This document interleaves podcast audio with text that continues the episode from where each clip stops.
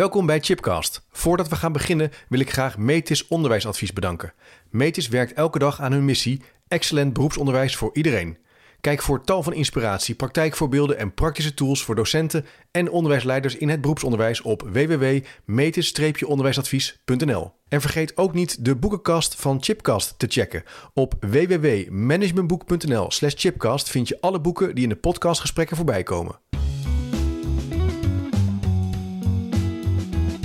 Welkom bij Tjipcast. Leuk dat je luistert naar een nieuwe aflevering. Tjipcast is een wekelijkse podcast over onderwijs. Alles over didactiek, pedagogiek, leren, samenwerken, innoveren, onderzoek en onderwijskundig leiderschap.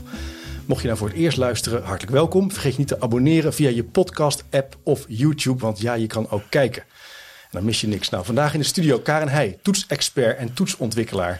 Verdedigde in 2021 een proefschrift over de rol en functie van de eindtoets in het primair onderwijs.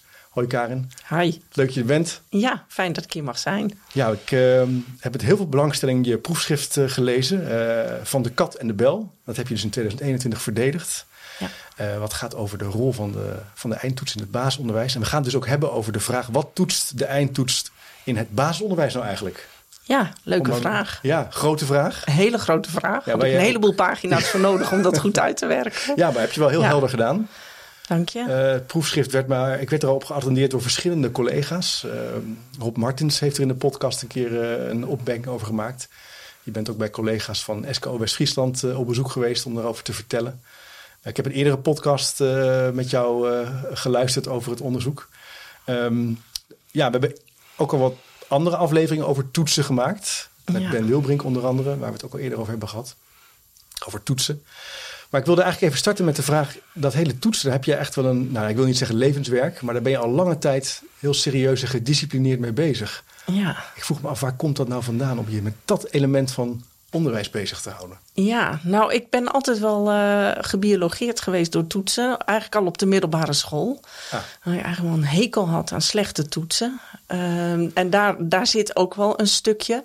En voor de rest is het soms ook een beetje toevallig hoe het loopt. Ik heb toegepaste taalwetenschap gestudeerd. Ja. En daar was iemand en die ging voor het eerst een toets maken voor anderstalige volwassenen. En ik zat een beetje in het Nederlands als tweede taal. Ik vond toetsen dus een heel boeiend onderwerp. En ik dacht, daar wil ik best mijn eindonderzoek over doen. Dus ik ben er ook een beetje ingerold. Maar daar ook wel zo gebiologeerd verder geraakt door het onderwerp, dat ik het ook nooit meer heb losgelaten. Nee. Dus ik ben via mijn studie eigenlijk alleen maar bezig geweest met toetsing. De rest van mijn werkzame bestaan. En wat maakte nou dat jij op de middelbare school, je zei net zo even, ik had last van slechte toetsen. Had je al toen al door of bepaalde vragen goed of niet goed waren? Ja, ik kon me heel erg druk maken over rare vragen. Ja, ik kan me herinneren dat ik bij Latijn een keer een vraag kreeg van vertel wat je weet over Caesar. Oh ja. En dat ik toen zei van kom op, stel dan een specifieke vraag. Dus ik schreef op niks. Ja, ik denk van dat is ook een goed antwoord. Want dat is wat ik weet. Nou, zo kun je dus je opwinden over allerlei vragen die je krijgt en situaties met toetsing. Ja, daar heb ik eigenlijk op de middelbare school al druk om gemaakt. Kijk, en wat deed je uiteindelijk ook besluiten om er om een heel proefschrift over te schrijven? Want dat is echt wel een lange studie geweest ook. Een serieuze studie. Ja, natuurlijk, dat is een proefschrift. Ja. Daar ben je een hele tijd mee bezig. Maar wat mij vooral interesseerde was, je hebt die eindtoets. Die was er al vanaf 66. Ik heb 87 stage gelopen bij Cito. Was die eindtoets er ook al. En mij intrigeerde het vooral, hoe kan het dat zo'n eindtoets, die toch zo duidelijk sporen heeft van een bepaalde periode en niet mee is gegaan in de ontwikkeling van allerlei andersoortige toetsen, toch nog zo'n belangrijke positie inneemt in het onderwijs. Ja. Dat was eigenlijk mijn vraag. Niet zozeer hoe werkt die, want dat wist ik wel, maar meer van hoe kan het dat zo'n toets blijft bestaan. Ja. Dat vond ik heel interessant. Dat hij zich niet ontwikkelt, maar eigenlijk hetzelfde blijft. Ja, want hij is in de basis nog steeds hetzelfde als dat hij in 66 toen hij ontwikkeld werd was toen. Dat is ook gek, want dat is inderdaad wel een die hele eindtoets, maar ook het woord Cito maakt...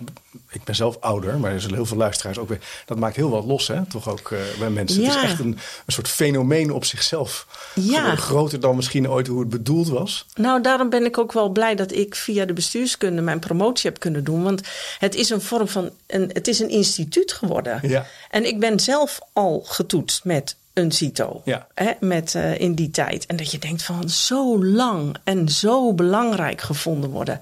Hoe is dat gebeurd? Het was werkelijk een hele open vraag van mij. Hoe heeft dit zo kunnen gebeuren?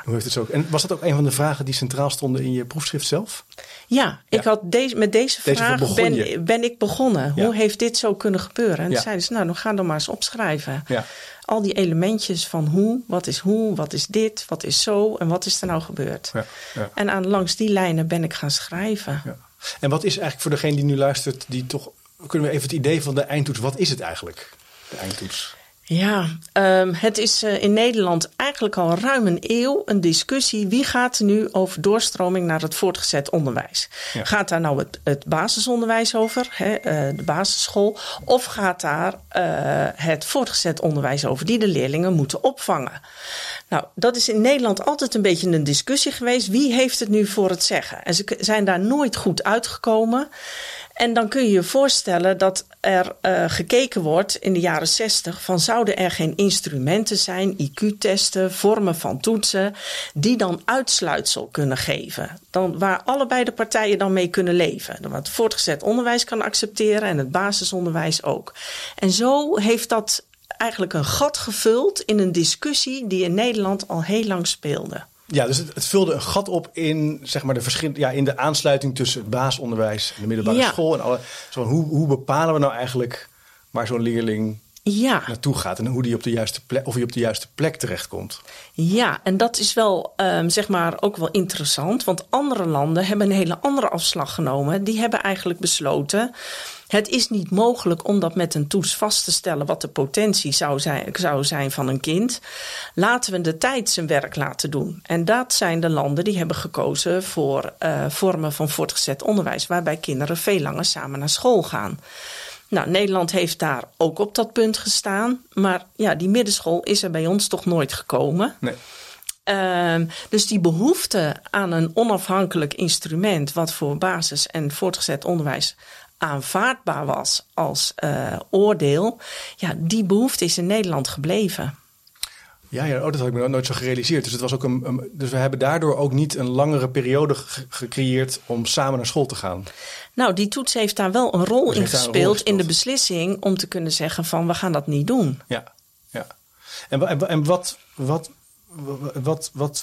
toetst eigenlijk nu de eindtoets?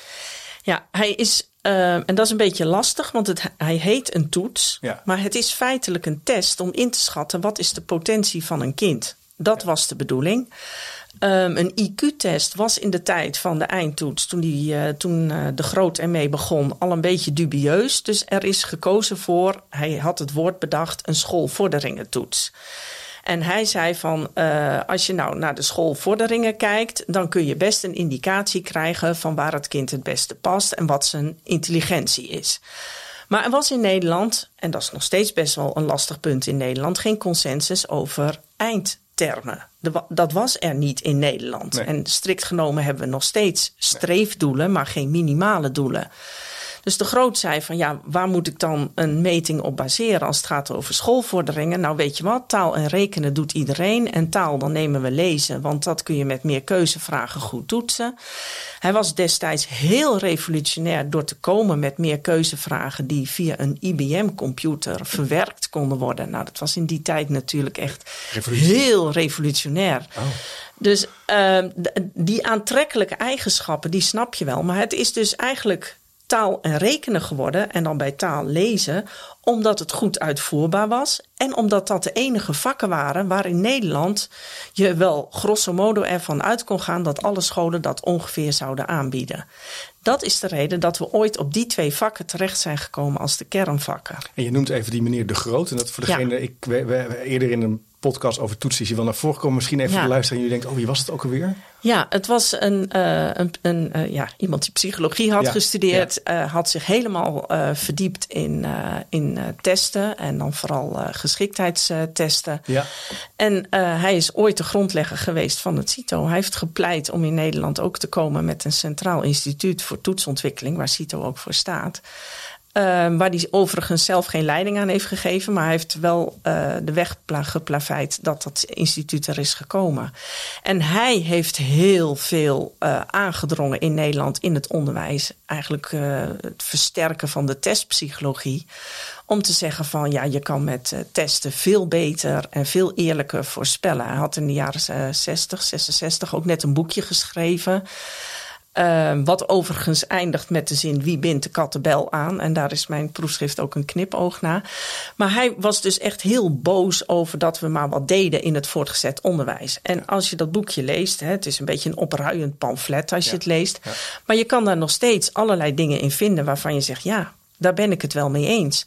Alleen de vraag is of de oplossing die hij voorstelde ons nu dichter bij een fijner onderwijs hebben gebracht. Want in die tijd was het dus blijkbaar ook... ging het er blijkbaar ook over, dat kunnen we dus oplossen. Die willekeur en die vaagheid door te toetsen. Want dat is onafhankelijk, dat is eerlijk. Nou, dat was zijn idee. Kinderen, dat was het idee in ieder geval. Ja, en ik kan het ook in die tijd, kan ik het best plaatsen. Ja. En ik moet zeggen, ik loop dus ook al een tijdje mee in die toetswereld. Ik heb ook wel een beetje dat pad zelf ook gelopen. Hè? Ja. Het zou toch heel fijn geweest zijn als het had gekund. Ja. Maar ja, je moet in 2023 ook wel weer de balans durven opmaken. Heeft het ons nu al dat toetsen gebracht op het punt dat we nu heel eerlijk en kansrijk aan het adviseren zijn? En dan moet je ook de feiten erbij pakken van wat gebeurt er nu? En dat is wat ik ook met mijn proefschrift heb geprobeerd bloot te leggen. Hebben we nu een situatie waarin kinderen met behulp van die eindtoets kansrijker zijn geworden die voorheen kansarm waren. Ja. En dan is mijn conclusie op basis van mijn onderzoek dat de eindtoets helemaal geen kansrijkere situatie dichterbij heeft gebracht voor kinderen die uit een achterstandspositie komen. Misschien wel het tegendeel. Het tegendeel? Dat ze kansarmer worden van de toets. Door de toets. Nog kansarmer dan ze al binnenkwamen. Ja, ja. En hoe verklaar je dat dan? Nou, het is de combinatie van de eindtoets die eigenlijk dus al op hele jonge leeftijd een beslissing neemt. En uit internationaal onderzoek weten we hoe jonger je met een toets een beslissing neemt, hoe meer de ouderlijke situatie van invloed is. Dus hoe later je toetst, hoe beter je ook inschat wat het kind zelf in huis heeft. Dus dat is een stukje van het verhaal. Maar wij hebben in Nederland ook nog eens een keer dit hele effect versterkt. Dus we selecteren al heel jong. Maar we hebben daar ook nog eens een verplichting van het gebruik van een leerling-volgsysteem tegen aangeplakt. Ja. Een leerling-volgsysteem wat eigenlijk kinderen op dezelfde manier ordent ten opzichte van elkaar als de eindtoets dat doet. Ook met taal en rekenen en dan bij taal vooral de focus op lezen. En daarmee worden kinderen nog jonger vergeleken met elkaar. En kinderen die met achterstand het onderwijs instromen, of achterstand of een andere taalachtergrond, hebben achterstand ten opzichte van de kinderen die met een voorsprong binnenkomen. Ja. En dat is logisch en daar is niks aan te doen. Alleen het onderwijs heeft het heel moeilijk om dat recht te trekken, omdat we voortdurend kinderen blijven vergelijken met elkaar. En we zeggen niet tegen de kinderen die met voorsprong binnenkomen, ga een tijdje op je handen zitten. Nee, die ontwikkelen zich ook. Dus die verschillen, die neem je eigenlijk steeds mee en stel je voortdurend maar vast. Hé, jij bent de zwakste van de klas. Ja, en dat begint in groep 3 al en dat houdt niet op. Ja, want het leerling-volgsysteem voor de Metis eigenlijk ook al gedurende het jaar op 2 momenten. Als je alle toetsen zelf besluit af te nemen, want scholen hebben daar wel de vrijheid in. Maar van alle kanten wordt wel de druk uitgeoefend op scholen om het 2 keer per jaar af te nemen. Ja. Dus ja, dan hoort een kind 2 keer per jaar dat hij misschien wel bij de zwakste behoort. Ja. En om je daar dus aan te ontworstelen is heel erg moeilijk, omdat de rest ook vooruit gaat. Ja. Ik kan me wel voorstellen dat je natuurlijk uiteindelijk wil je tussen die groep 8 en die middelbare school, want dat is nou eenmaal hoe het nu in Nederland dan georganiseerd is, dat je na groep 8... Dat is een keuze, maar dat is nu laat ik anders zeggen, dat is de realiteit. Nu wil je, denk ik, ervoor zorgen dat ze op een goede plek terechtkomen op die middelbare school. Maar ja, die toets, die in hoeverre draagt hij daar dan aan bij? Want je wil toch op een bepaalde manier... Nou, we weten eigenlijk uit internationaal onderzoek dat het veel te jong is. Het is überhaupt, je zegt, überhaupt heeft dat niet zoveel zin. Nee. De kans dat een kind zich nog verder ontwikkelt of nog tot rijping komt, is gewoon heel groot. Ja. En kinderen die met voorsprong uit een ouderlijke situatie komen, die een nest hebben gehad waarin alles mee zat. Een beetje de 7 vinkjes. Die hebben een voorsprong. Ja. En dat is niet... op 12-jarige leeftijd goed vast te stellen. Het is een beetje jammer misschien voor een heleboel mensen om te moeten zeggen dat je potentie van kinderen niet kunt vastpinnen voor de toekomst. En dat is wel een beetje de harde waarheid die er ligt. We weten het niet. Je weet het gewoon eigenlijk helemaal niet. Je weet het niet. Je kunt het niet voorspellen hoe kinderen zich ontwikkelen. En dat weten we ook eigenlijk wel. Want er zijn ook kinderen die een hele andere afslag nemen. Maar als je kinderen wel wegzet als jullie zijn te zwak, dan gebeurt er wel iets met die kinderen die dat oordeel krijgen. Ja. En even voor alle duidelijkheid, het is de helft van onze leerlingen die we het etiket VMBO geven, waarvan we eigenlijk zeggen, je voldoet niet aan de norm voor HAVO-VWO. Want dat is zoals we het in Nederland labelen. Het is niet een positieve keuze. Nee, want de norm is, kan je dat wat uitpakken? De norm is HAVO-VWO, zei je? Nou, dat is wel wat de maatschappij een beetje uitstraalt en wat het onderwijs ook uitstraalt. Ja. En kinderen worden ook wel... Nou, die hebben in elk geval zelf ook het gevoel dat het gaat over winnen en verliezen. Ja. Het is een wedstrijdmodel geworden. Ja, en ik moet zeggen, een aantal jaar geleden was ook het Jeugdjournaal, versterkte dat ook door champagne uit te delen aan de kinderen met een VWO-advies in de uitzending. Kinderchampagne dan weliswaar. Maar het idee van winnen en verliezen, dat zit wel heel sterk in die eindtoets. Er hangt zoveel van af. Dat aatje, dat hoge scoren. Die één, zo dat hoog mogelijk. Dat is in de leerling. Volgssysteem toetsen. En die werken eigenlijk als een soort verwachtingsmanagement voor ouders en kinderen van waar komt het kind straks terecht met de eindtoets. Ja. Want die eindtoets is eigenlijk, en je moet nu zeggen doorstroomtoets. Hè. De naam is veranderd, maar de toets niet. Even voor alle duidelijkheid. Maar de kinderen die dus in het leerlingvolgsysteem hoog scoren, daarvan kun je redelijkerwijs aannemen, als ze niet een hele slechte dag hebben, dat ze dat op de doorstroomtoets ook zullen laten zien. Dat ze aan de bovenkant terechtkomen. Precies, en je krijgt ook al in groep 7 al een voorlopig advies. Ja. Wordt er al gegeven. Ja.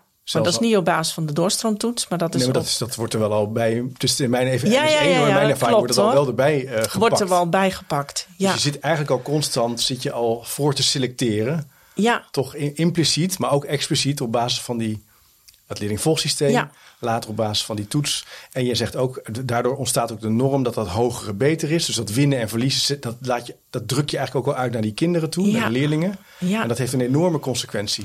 En het doet iets ook met de kinderen. Ja, en met de ouders overigens ook. En met de ouders, ja. En dat begint dus al heel jong. En we weten dat een toetsuitslag niet zomaar meer een toetsuitslag is. Een toetsuitslag verwordt tot een soort etiket waar het kind zichzelf ook mee gaat labelen. Ja. En het kind gaat van zichzelf ook zeggen, ik scoor altijd een E'tje. En daarmee ben ik dom. Hè? Want E staat gelijk aan dom of niet goed kunnen leren. Ja. En dat hoeft helemaal niet het geval te zijn. Je kunt bij de zwakkere behoren, maar je kan zeker heel veel vorderingen hebben gemaakt. Maar dat is met dit systeem heel erg lastig uit te drukken. En kinderen ervaren het ook als winnen en verliezen. En je hebt dus ook wel de kans dat als kinderen voortdurend het etiket krijgen dat ze zwak zijn of dom zijn of niet goed mee kunnen komen, dat ze zich er ook naar gaan gedragen. Dat is de self-fulfilling prophecy die van een toetsuitslag echt uit kan gaan. Ja. Dan hangt het er denk ik ook al vanaf hoe een school omgaat met de taal en de woorden die ze geven en hoe ze praten over die toetsen. Ik kan me voorstellen dat je dit natuurlijk, als je die eetjes, die woorden gebruikt, hoog, laag, dat je het eigenlijk alleen maar verergert nog. Hè? Ja. Kan je het ook? Is er een manier om toch binnen het bestaande systeem het beter te doen? Of? Nou, weet je, ik krijg ook heel vaak vragen van leerkrachten van wat kan nou doen? Want ik kan niet de hele boel veranderen. Maar wat kan ik wel doen? En dan zeg ik altijd, je kan in elk geval de manier waarop jij praat over toetsuitslagen dag en dagelijks beïnvloeden. Ja. Dat is wat een leerkracht in elk geval kan doen. Kijk, en tegen de minister zou ik iets anders zeggen. Dan zou ik niet zeggen, kies andere woorden voor de uitslag. Maar dan zou ik zeggen van, denk goed na over wat je aan het doen bent. Ja. Want hoe wil je verwachten dat de helft van onze leerlingen via het mbo hun weg moeten vervolgen.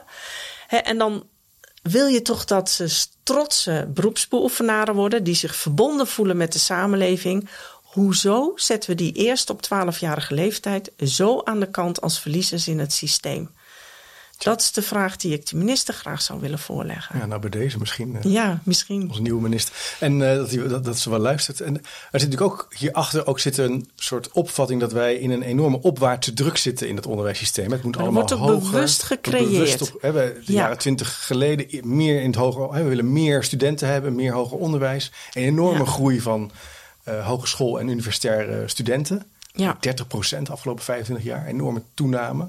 Dat betekent ook dat al die andere mensen eigenlijk dus niet helemaal lekker meekomen. Nou, daarom is het ook wel vervelend dat het een beetje gezien wordt als een onderwijsprobleem. Want het is ook een samenlevingsvraagstuk. Ja. En onderwijs kan dit ook niet alleen oplossen. Dit is echt hoe wij als samenleving kijken. Maar het neoliberale gedachtegoed van een wedstrijdmaatschappij waarin je winnaars en verliezers hebt die het aan zichzelf te wijten hebben. Want dat is ook nog wat er van uitgaat. Hè, dat het meritocratisch denken van jij verdient het, want jij hebt het zelf aangetoond, je hebt er zelf aan gewerkt.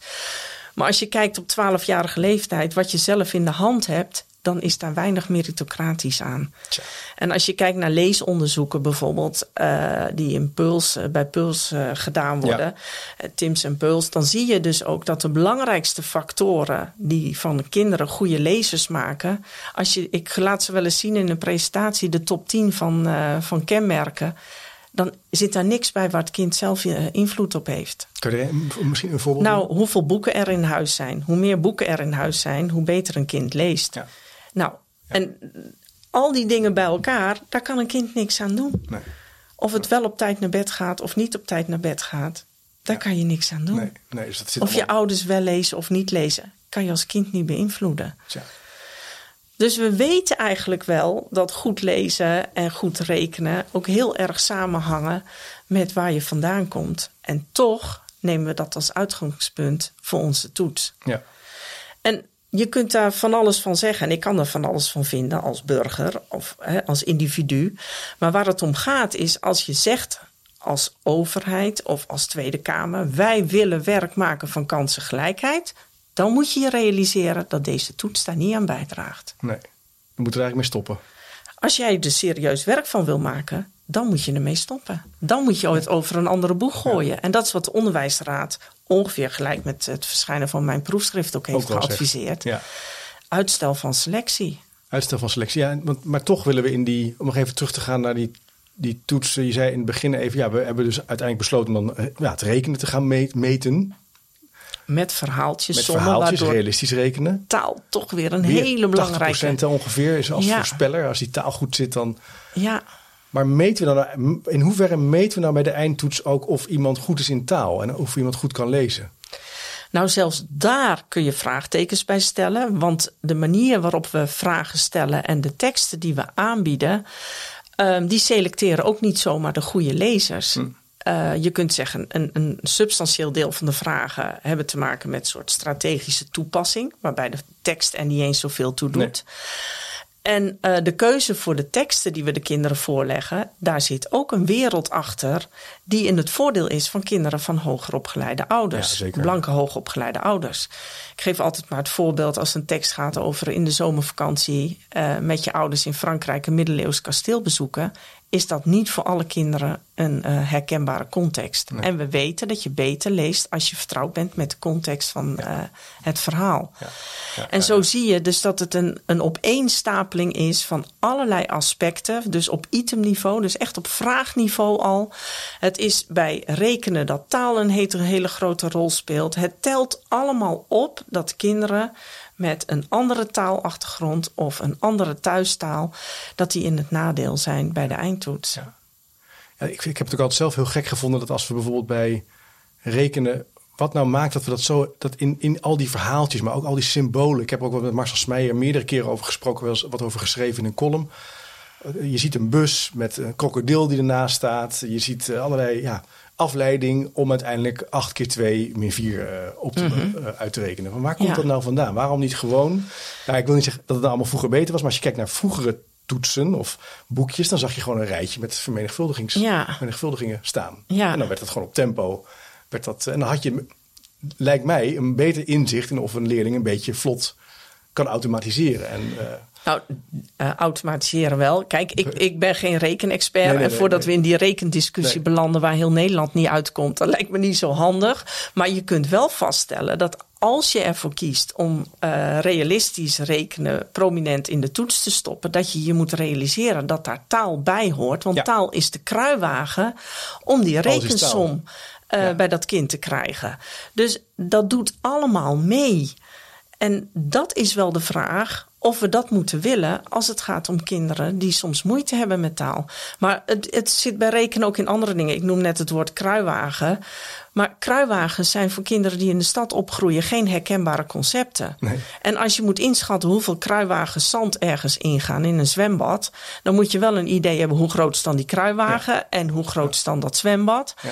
En als je bij beide concepten geen noties hebt, of je ziet een kruiwagen alleen maar als kinderspeelgoed. Als een kinderkruiwagen, precies. Ja, dan ga je helemaal de bietenbrug op met je beantwoording van de vraag. Ja, ik woonde vroeger een beetje op in een landelijk gebied. Mijn vader had vaak een kruiwagen vast en dan liepen wij samen. Maar ik heb wel een idee bij hoeveel emmers kunnen daar ongeveer in. Hè? Want ik weet hoe het voelt. Ja. Als je natuurlijk dat nog nooit hebt meegemaakt. Nee. En je krijgt van de 10 vragen 6, 7 van dat soort vragen. Ja. Ja, maar, en dan zou je wel kunnen zeggen, ja, dan moet je die leerlingen meer taal leren, maar dat heeft een andere discussie. Dat is een heel andere discussie. Maar de vraag is, toetsen we dan ook wat ze kunnen? Ja. Toetsen we ook hun potentieel? En daarvan zeg je eigenlijk helemaal niet. Nee. Totaal niet. Nou heeft die toets totaal niet, maar we zullen bij een hoop kinderen de plank misslaan. Bij een hoop kinderen, dankjewel. Ja, slaan we de plank mis. Ja. Nou is die toets, behalve dat het dus terugkoppeling geeft op leerlingniveau, is het ook een soort kwaliteitsstructuur in Nederland. Hè? Het geeft inzicht in hoe een school eigenlijk het doet. Zeg ik dat zo goed? Of? Nou, weet je, we hebben verschillende ambities. We willen op basis van het advies van een individuele leerling, willen we ons ook een beeld vormen over de hele populatie. Ja. En dat we behoefte hebben aan een beeld over de hele populatie, dat snap ik. En vanuit het perspectief van een inspectie zicht krijgen op hoe doen onze leerlingen het nu algemeen genomen in het onderwijs, is het ook een legitieme vraag. Maar omdat de eindtoets feitelijk kinderen vergelijkt met elkaar, is er ooit ook al besloten, en bij Cito was dat bewustzijn er net zo goed, van daar hebben we peilingstoetsen voor nodig. Daar heb je heel andersoortige toetsen voor nodig om te kijken hoe doen onze leerlingen het op de onderwerpen die wij relevant vinden in het Nederlands onderwijs. Maar wat wij nu nodig hebben voor de advisering zijn juist de dingen die niet iedereen weet. Want je moet het verschil kunnen maken tussen de leerlingen. Dus daar zitten vragen in die helemaal niet bedoeld zijn om door iedereen goed gemaakt te worden. Terwijl als je wil weten of wij een bepaalde niveaubeheersing hebben, dan wil je juist wel vragen hebben die iedereen goed maakt. Want dan doen we het fantastisch met z'n allen. Maar vragen die iedereen goed maakt, die zitten niet in een toets bedoeld voor selectie. En de eindtoets is primair bedoeld voor selectie. Alleen in Nederland zijn we die twee doelen zijn we op één hoop gaan gooien. We hebben gezegd van, nou, als we nou selectie is wel primair, maar uit die selectie kunnen we ook wel een beeld vormen van hoe de leerlingen het grosso modo doen in Nederland. En dat kan dus eigenlijk niet. Dus ik snap best de behoefte om te weten waar staan onze leerlingen in Nederland, maar daar heb je feitelijk andersoortige toetsen voor nodig. En toen hebben we de referentieniveaus gekregen, toen dat inzicht ook op het ministerie helder was van, hé, daar heb je eigenlijk andersoortige toetsen voor nodig. Daar hebben we dan heldere normen voor nodig. Wat moet je nou beheersen? Toen kwamen de referentieniveaus. Even niet vergeten, hè, die hebben we nog niet zo lang. Daar zijn we pas vanaf 2015 mee bezig. We hebben ook nog corona gehad. Dus dat is allemaal heel nieuw. Wat doen de referentieniveaus? Nou, je moet je voorstellen dat als je selecteert, dan hoef je niet een vast niveau te meten. Want dan kun je zeggen, nou, ik wil gewoon zoveel procent van de beste eruit vissen. Dat kan bij selectie. Maar als je wil weten, kunnen onze kinderen de meetlat overspringen waarvan wij met z'n allen hebben gezegd, daar ligt die. Dan moet je harde een meetlat hebben. Ja. En daar zijn de referentieniveaus voor bedacht. Alleen, wat hebben we nou in Nederland gedaan? We hebben niet gezegd, we gaan nu een nieuwe soort toetsen maken waarbij we zeggen, die meetlat is heilig. We gaan kijken wie haalt er allemaal 1F en wie kan er allemaal naar 2F, zodat we ons een beeld kunnen vormen van het onderwijs. Nee, we zijn die twee dingen in elkaar gaan schuiven. Ja. En dat is, zeg maar, vanuit het perspectief van een toetsenmaker, is dat wel het raarste wat je kan doen. Ja. Een selectietoets die kinderen vergelijkt met elkaar, inschuiven in een toets die bedoeld is om te kijken, voldoen kinderen aan een bepaald minimumniveau, aan een bepaalde eis. En dat gaat niet. Dus voor de selectie heb je juist vragen nodig die maar heel weinig kinderen goed doen. Terwijl als je wil kijken wat onze kinderen allemaal wel kunnen, zou je heel veel vragen hebben die ze allemaal goed doen. Want we doen het misschien wel helemaal niet zo slecht, maar je kan dat aan die eindtoets helemaal niet zien. Hoe zou het nou komen dat er toch uiteindelijk wordt besloten om dat bij elkaar te gooien? Ja. Heb je daar ideeën over? Ja, ik heb daar ontzettend naar lopen zoeken, naar lopen graven of daar stukken van zijn. Ja. Ik moet het doen met gesprekken die ik heb gehad met ambtenaren. En het lijkt wel dat dat vooral begin van deze eeuw, hè, dus 2004, 2005... vooral ook financieel was. Van nou, weet je, we hebben die toets. Ja. Kan dat nou niet gewoon erbij? En dan hebben we het toch heel pragmatisch opgelost. Maar vanuit het perspectief goed zicht krijgen op wat onze kinderen wel kunnen in relatie tot de leerdoelen die we hebben, is het een mislukking. Tja. En het is ook nog steeds zo. Hè? Ik bedoel, we hebben dit jaar voor het eerst dat er gezegd wordt dat we wat hebben aan de uitslagen van de referentieniveaus. Maar tot die tijd was het elke keer tobben, omdat we onbetrouwbare gegevens hadden, verschillende eindtoetsen. Maar het heeft ook te maken met dat we twee doelstellingen in één toets proberen te verenigen. Ja, we lopen het een beetje te roeren in de soep, het bij elkaar te gooien en dat gaat eigenlijk niet. Nee. Is het nou ook zo dat die referentieniveaus ook nog weer, dat de uitkomst daarvan ook afhankelijk is waar je school staat en wat je weging is? Of een school is? Nee, dat is meer het inspectietoezicht. Dus niet zozeer de referentieniveaus, maar de inspectie zegt wel, gegeven jouw populatie van jouw hele school, verwachten wij dat zoveel procent van jouw leerlingen in groep 8 een bepaald referentieniveau moeten kunnen halen. Ja. Ja. Nou kan het zijn dat in groep 8 helemaal niet de afspiegeling zit die je wel op het hele schoolplaatje terugziet, maar toevallig specifiek voor die groep 8 niet. Maar dan ga je toch als school de mist in bij de inspectie. Want je wordt geacht te presteren naar de gemiddelde prestatieniveau die de inspectie van jouw school verwacht, gegeven de achtergrond van de ouders. Ja, maar het heeft ook iets geks dat je eigenlijk al van tevoren zegt, nou, als die school een beetje, als daar allemaal kinderen zitten die het wat moeilijker hebben, dan nemen we genoegen met een lagere lat. Ja, in het kader van kansengelijkheid is dat best een beetje gek. Is dat wel? Is dat de inspecteur zegt, nou oké, vind ik prima. Ja, dus we leggen ons er eigenlijk bij neer dat als je een populatie hebt van kinderen waar een hoop achterstanden bij zijn. Dat is een weging, hè? Als je boven de 30 volgens mij gemiddelde, of nee, wat is het? Ja, 30, een soort wegingsgemiddelde. Als je er dan boven zit, dan is het slechter even om het even heel plat te zeggen. Ja. Maar eigenlijk leg je je erbij neer dat als er achterstanden zijn bij de ouders van de kinderen, dat de kinderen ook niet hoog meer hoeven te presteren. Ja. Nou, dat is ook een van de aspecten waarmee we dit hele systeem in stand houden en niet heel hard trekken aan het bieden van gelijke kansen. Want feitelijk heb je als school een vrijbrief om je aan te passen aan de populatie die je hebt. Ja, nou, ik merk ook wel dat. En ik ben blij dat scholen het niet allemaal doen, hè? Nee, gelukkig niet. Maar er zijn ook wel leerkrachten of schoolleiders die zeggen, ja, we hebben een moeilijke populatie. We mogen heel blij. Dus het lokt ook iets uit. Ja. Hoe zeg je dat? Ja, dat je. En het kan ook terecht moeilijker zijn op bepaalde plekken. Ik bedoel, iedereen die scholen bezoekt weet dat sommige scholen, daar heb je gewoon andere uitdagingen, andere ouderpopulatie, waar je ook wat mee te dealen hebt. Ja. Maar ja, wat moet je dan toetsen? Hè? Dus als je dan weer naar de toets kijkt, wat doet die toets dan? Ja, en dan wordt de toets is dan geen boosdoener. Het is het beleid de toets op een bepaalde manier implementeert. Ja. In dit geval. Ja. Goh, maar het klinkt ook wel alsof je met je proefschrift en ook hoe je erover redeneert, eigenlijk aantoont dat we eigenlijk op bijna alle aspecten van dat toetsen toch de plank aan het misslaan zijn. Dat het niet meer werkt. Ik vind eigenlijk dat als je in de jaren 60 komt met een idee voor een toets, dat je dat vanuit het perspectief van de tijd die er toen was, dat je kunt zeggen, nou, ik snap wat we toen aan het proberen zijn geweest. Ja. Maar dat je dat ver in deze eeuw nog niet tegen het licht durft te houden, als van zijn we wel goed bezig en laten we eens even alle inzichten die er nu zijn erbij pakken en kijken wat dat voor plaatje zou opleveren. Ja, dat verbaast mij wel, ook in het licht van alle nadruk die er is op evidence-based werken en dat ik denk, nou, als iets niet evidence-based meer is, dan is het hoe wij nu de toets vormgeven.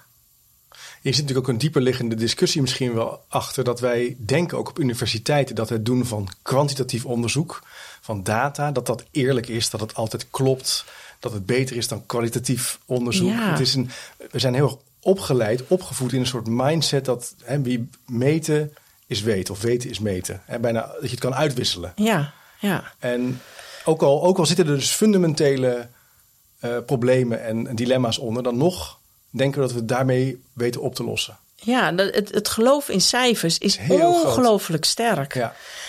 Ja. En dat vind ik zelf ook wel jammer. Zeg maar als toetsenmaker en als hardhebbend voor toetsen. Toetsen kunnen dit niet dragen.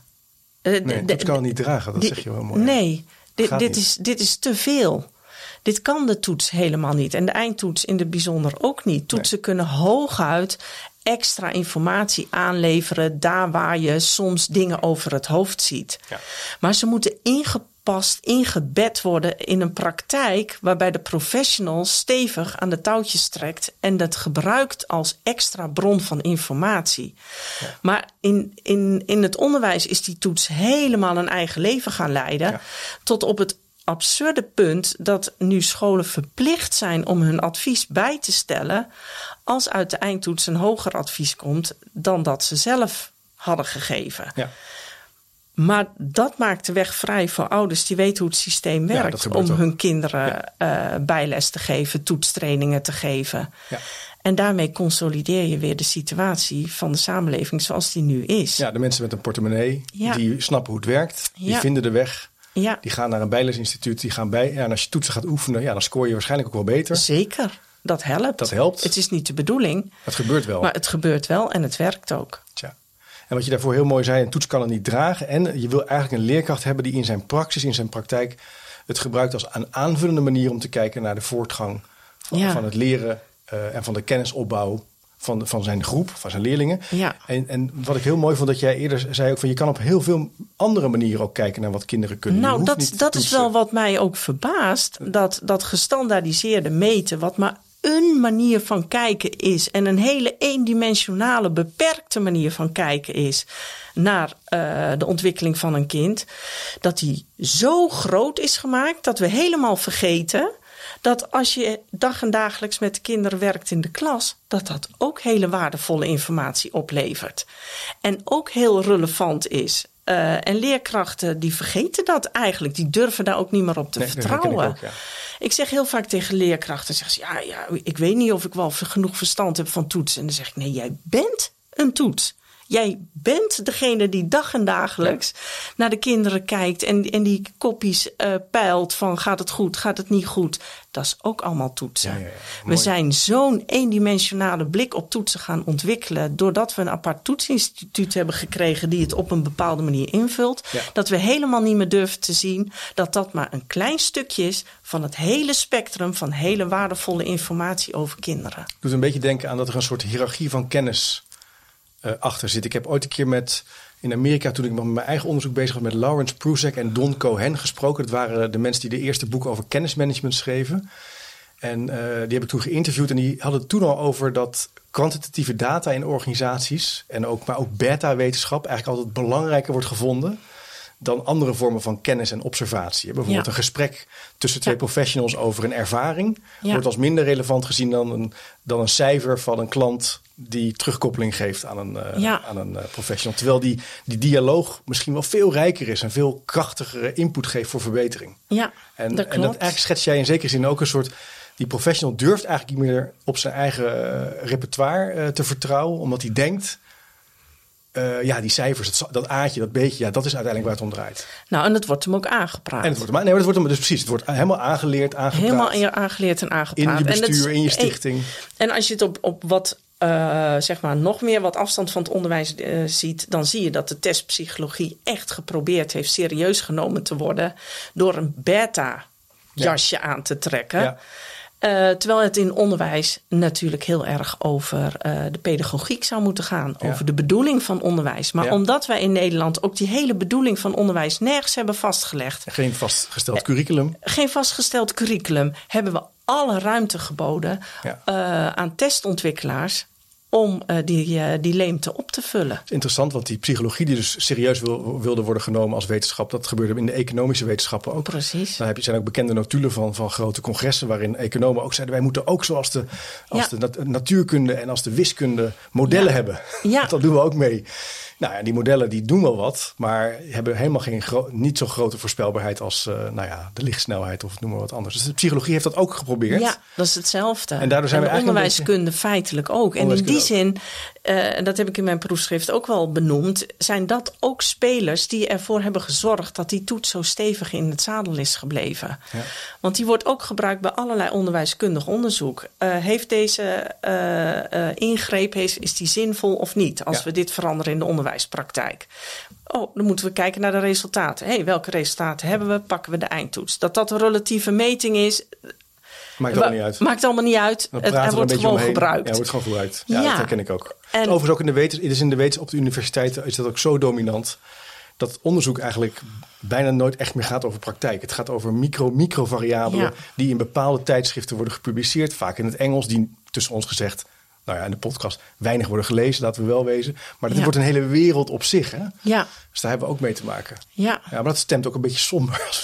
Misschien moeten we... Nou ja, het is dus best een beetje pijnlijk als je zegt van de toets kan dat allemaal niet dragen. En daar is die helemaal niet voor geschikt. Nee. En het doet me ook wel zeer als toetsenmaker dat de toetsing helemaal weggeschreven wordt, terwijl dat helemaal niet nodig is. Je moet toetsen laten zijn waar ze wel voor zijn en ze niet voor als een panacee voor alles gebruiken, want dan gaan ze het niet meer waar kunnen maken. Maar wat heel leuk was, misschien toch een positief voorbeeld van wat jouw onderzoek ook, in ieder geval wat ik heb gezien. Je was natuurlijk te gast bij SKO West-Friesland om een lezing te geven over je onderzoek en over toetsen. Er was toen één schooldirecteur die daarna met zijn team is gaan nadenken over of ze ook op andere manieren kunnen nog meer durven te gaan kijken naar wat leerlingen leren als het gaat over lezen. Bijvoorbeeld door ze samenvattingen te laten maken van een boek, om dat te presenteren en op basis daarvan eigenlijk data te verzamelen over de voortgang van hun leerlingen.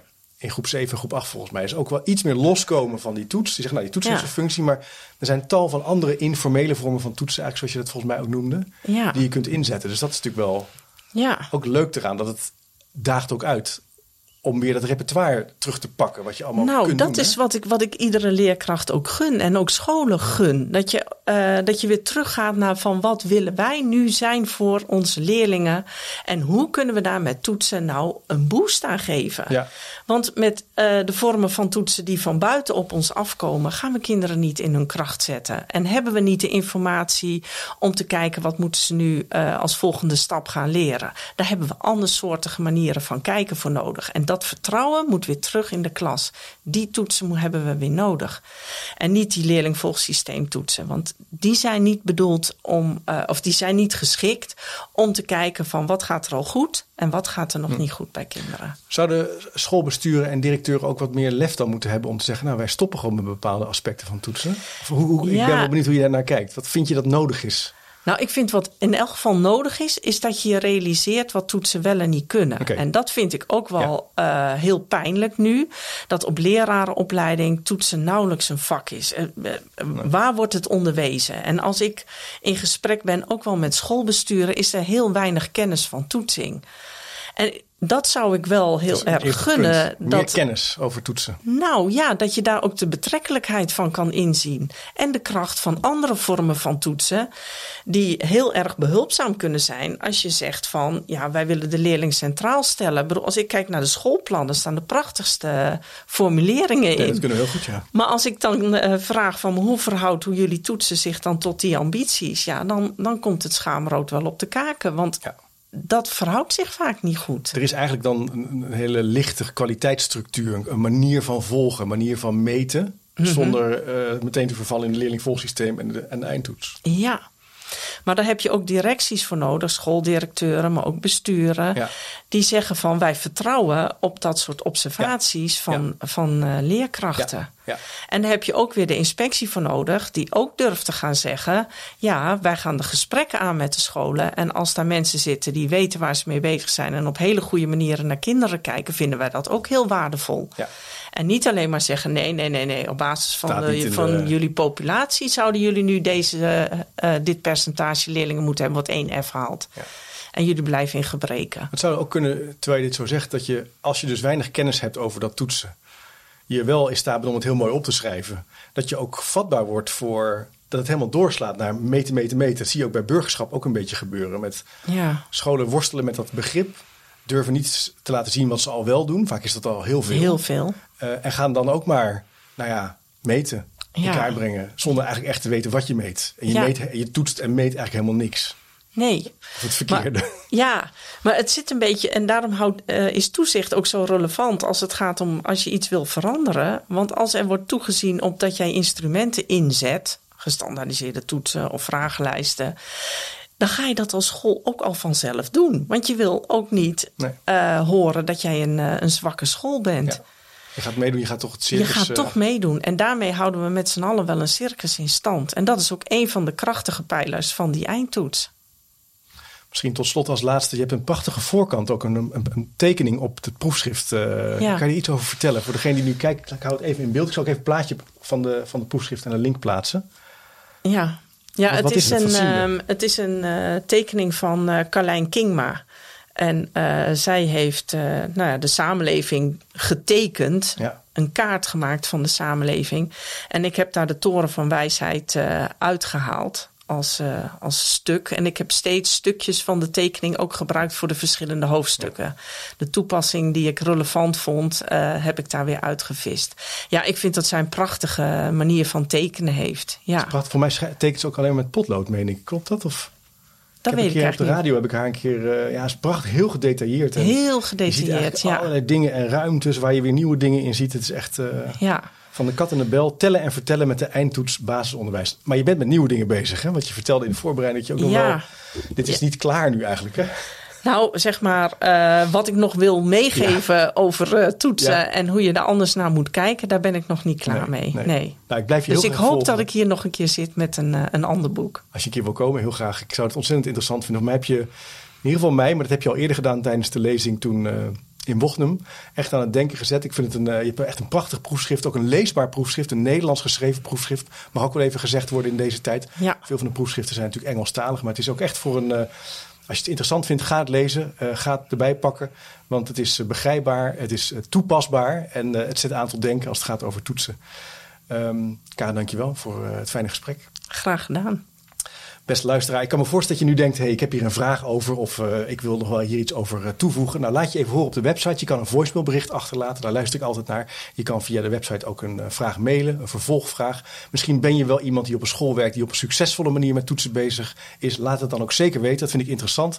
Wie weet kan je er een keer over komen vertellen. Vergeet je niet te abonneren en ik vind het ook heel fijn... als je de tijd wil nemen om een review te schrijven over dit gesprek. Hoe eerlijk, hoe beter, dat helpt voor de zichtbaarheid van het kanaal. En dat vind ik altijd fijn. Ik zou zeggen, tot de volgende keer. Dankjewel. Graag gedaan. Nieuwsgierig naar meer? Abonneer je op de nieuwsbrief en je mist niks. Ga naar www.tjipcast.nl/doe mee. Wist je dat er op tjipcast.nl meer dan 200 afleveringen over onderwijs, samenwerken, innovatie, verbetermanagement, leiderschap, organisatieverandering en filosofie te vinden zijn? Blij met deze podcast? Je helpt Chip enorm met een review of recensie op Spotify of Apple Podcasts. Je kunt trouwens alle gesprekken op YouTube bekijken. En vergeet je dan niet te abonneren. Tot slot nog even dit. Management Boek heeft ook een podcast, De Boekenpraktijk, over managementboeken. Check ook deze podcast via je favoriete podcast-app.